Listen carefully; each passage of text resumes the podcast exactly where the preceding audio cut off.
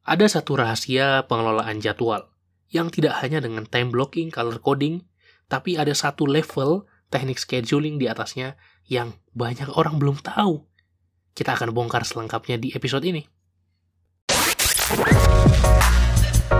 Halo, selamat datang di podcast Cerita Pembelajar.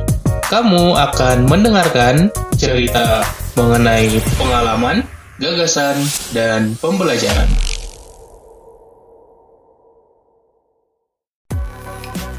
Cerita Pembelajar Season 9 Productivity Hacks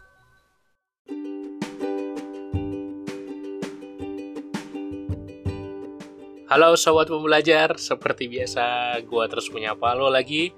Semoga tetap sehat, tetap upgrade diri, tetap jadi versi terbaik dari dirimu sendiri. Di episode ini, aku mau kasih peringatan dulu bahwa episode ini cukup advance. Episode ini bukan untuk beginner kalau belum terbiasa menjadwalkan, belum terbiasa pakai kalender, belum terbiasa pakai agenda. Tapi kalaupun tetap mau mendengarkan, silahkan, pasti ada manfaatnya juga tapi akan sangat lebih baik kalau lu sudah kuasai dulu skill-skill kalender, skill-skill penjadwalan baru masuk ke episode ini. Jadi kita akan lakukan optimasi jadwal. Optimasi jadwal ini kita lakukan dengan melakukan pengelompokan jadwal-jadwal, agenda-agenda, tugas-tugas yang punya karakteristik serupa. Perhatikan bahwa di workspace sekarang, di dunia kerja sekarang, ada perbedaan antara maker dan manager Maker adalah orang-orang yang melakukan creative work dan manager adalah orang-orang yang melakukan logical work.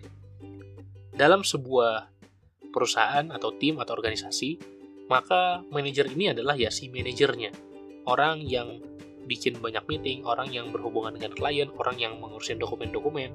Sementara maker adalah yang developernya, siapa yang membuat si produknya itu sendiri.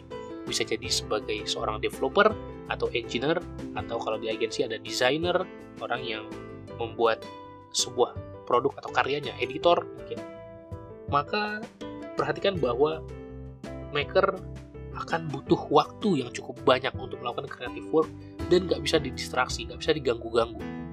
Sementara manajer bisa. Manajer bisa saja melakukan sebuah tugas 30 menit, satu jam, rentang-rentang yang kecil. Meeting yang satu, lalu ganti meeting yang lain, lalu ganti meeting yang lain. Karena memang hal-hal yang dilakukan itu lebih banyak sifatnya logical dan mengurus dokumen-dokumen logical. Sementara seorang maker, seorang yang melakukan creative work, nggak bisa rentang waktu rentang waktu singkat 30 menit ngedit video ini 30 menit langsung ganti ke desain itu satu jam langsung ngerjain project ini bahkan satu pekerjaan itu bisa membutuhkan 2, 3, 4, 5 jam yang mana butuh waktu gitu tapi sayangnya, kita baru mau mulai kerjain sebuah project, kalau kita seorang maker ya, kemudian setelah satu jam, kita diinterupsi oleh manajer kita. Eh, meeting dulu. Ya elah, gue baru mau fokus di situ di sini gitu. Padahal kalau kita sudah fokus ke satu hal, kita ganti fokus ke hal lain, ada namanya switching cost. Kita butuh energi untuk berubah fokus tadi gitu. Dan ketika kita kembali lagi ke pekerjaan yang semula gitu ya butuh waktu lagi coy untuk mengumpulkan fokus lagi supaya bisa optimal lagi ngerjainnya gitu. Ingat kita butuh waktu untuk fokus ke satu hal gitu. Dan kalau terlalu banyak berganti-ganti akhirnya ya banyak habis waktu untuk shifting tadi gitu ya untuk perizinan tadi sayangnya sekarang workplace didominasi oleh jadwal-jadwal manager bukan jadwal-jadwal maker yang seimbang banyak sekali waktu kita habis untuk meeting-meeting yang mendistraksi pekerjaan kita sungguh. Apalagi era work from home setelah corona ini. Maka kita akan bahas empat tahap optimasi jadwal untuk fokus maksimal. Yang pertama kita harus sadari dulu kita seorang maker atau manager. Ya. Dan sepertinya sebagian besar kita tidak mungkin full maker dan full manager. Kita pasti mungkin dominan di satu, tapi ada bagian yang lain sebagai contoh, mungkin kamu adalah seorang engineer atau seorang designer. Mungkin kamu 80% adalah seorang maker, 20% manager. Atau kamu adalah seorang apa ya misalnya seorang supervisory di sebuah organisasi. Maka kamu lebih banyak manajernya misalnya 90%, maker 10%. Atau kamu bukan manajer perannya ya, tapi lebih banyak manajer time. sebagai contoh kamu seorang sekretaris atau kamu seorang apa lagi ya uh, admin keuangan maybe mungkin lebih banyak manager time daripada maker time jadi kamu coba tentukan dulu kamu maker atau manager sebenarnya peranmu sekarang kalau aku sendiri mungkin aku bisa lihat aku 60 sampai 70% maker dan 40% atau 30% manager. Karena aku sebagai seorang kreator aku harus membuat banyak hal. Bukan hanya konten saja tapi juga bagaimana kita bangun website landing page kemudian email marketing banyak sekali yang uh, butuh waktu maker. Maka nggak bisa itu asal switching switching aja. Kita harus bisa menyederhanakan waktu kita dengan pengelompokan nanti kita akan bahas. Nah sementara kalau aku manajernya lebih ke meeting meeting dengan tim meeting dengan klien dan bagaimana mengelola dokumen-dokumen mengirimkan file-file itu adalah manager time.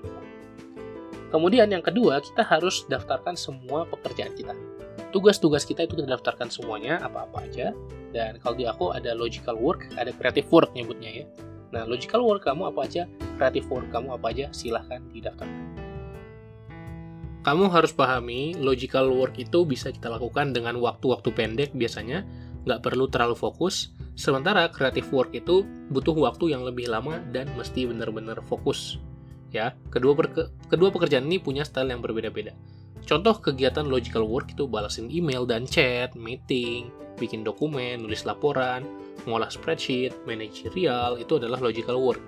Sementara creative work itu misalnya nulis artikel, bikin konten, desain, programming, proses ideasi gitu ya, brainstorming, itu adalah creative work. Jadi sebagai seorang kreator, entrepreneur, dan freelance, gue coba daftarkan tugas-tugas gue apa aja. Gue udah coba pernah tuliskan, ini gue akan bacain. Nulis script microblog, desain konten, balas dan manage email, nulis caption, menggambar sketch atau doodle untuk konten, riset hashtag, bikin materi webinar, meeting dengan tim, ngajar freelance, sesi mentoring, sesi coaching, merancang campaign untuk iklan, desain strategi bisnis, balas-balasin chat dan DM, meeting sama klien, bikin invoice, menulis ebook, recording e-course. Cukup banyak ya. Nah, kemudian itu kita bagi menjadi logical work dan creative work. Setelah gue kategorikan, ternyata logical work gue, balas dan manage email, riset hashtag, meeting dengan tim, ngajar freelance, sesi mentoring dan coaching, balas-balasin chat dan DM, meeting sama klien, serta bikin invoice. Di sisi lain, creative work gue adalah nulis script microblog, desain konten, nulis caption, gambar, bikin materi webinar, rancang campaign, desain strategi bisnis, nulis ebook, dan recording e-course. Nah, jadi setelah kita membagi kedua eh, kedua kategori tadi, gitu ya, kita harus ngapain? Kita coba untuk menjadwalkan. Nah, menjadwalkannya itu gimana? Kalau untuk jadwal manager, kita bisa buat rentang waktu yang singkat-singkat-singkat saja. Sementara contoh maker, kita bisa bikin rentang waktu yang cukup panjang, cukup panjang. Nah, ini sebetulnya adalah sebuah seni ya, bagaimana kita mengelola uh, jadwal kita ya. Jadi ketika kita jadi seorang maker, satu meeting aja itu bisa interupsi flow atau pekerjaan dan akhirnya malah bikin kita nggak produktif. Tapi kalau kita jadi manajer itu nggak masalah gitu ya banyak dalam banyak agenda dalam satu waktu. Nah jadi kita harus paham peran kita sedang jadi manajer atau jadi maker.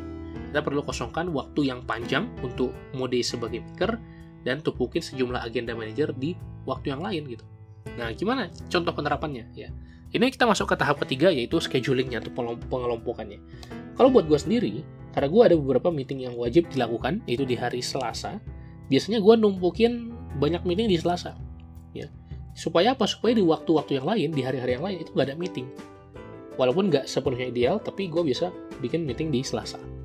Oke, kemudian waktu Senin, ya, hari Senin tuh full dengan uh, strategi ya. Jadi gue mencoba bikin strategi bisnis, strategi marketing, strategi campaign, strategi iklan itu di Senin banyaknya. Baru kemudian di Rabu dan Kamis itu adalah full maker time gue. Di situ gue bikin konten, di situ gue rekaman, di situ gue banyak lah di Rabu dan Kamis ya. Lalu Jumat itu biasanya sisanya.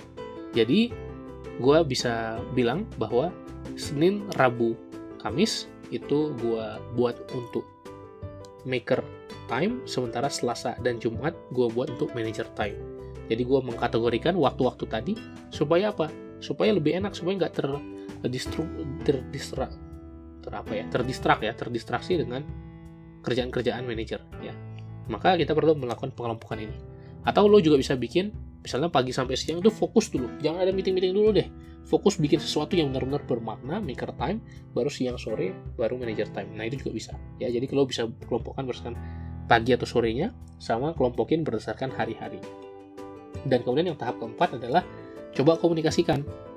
Supaya apa? Supaya kita punya kendali terhadap jadwal kita. Kita komunikasikan ke bos kita ke manajer kita.